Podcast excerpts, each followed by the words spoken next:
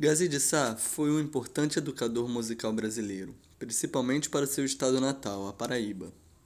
Estudou por um período no Rio de Janeiro diretamente com Heitor Villa-Lobos, onde se especializou no canto para posteriormente aplicá-lo no ensino musical. Além disso, Gazi desenvolveu seu próprio método, valorizando a formação da consciência do som e o uso da voz.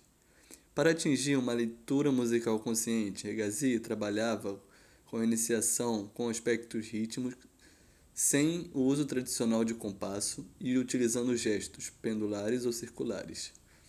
Utilizou conceitos como ritmo alimentar, além de uma grande preocupação com a fraseologia.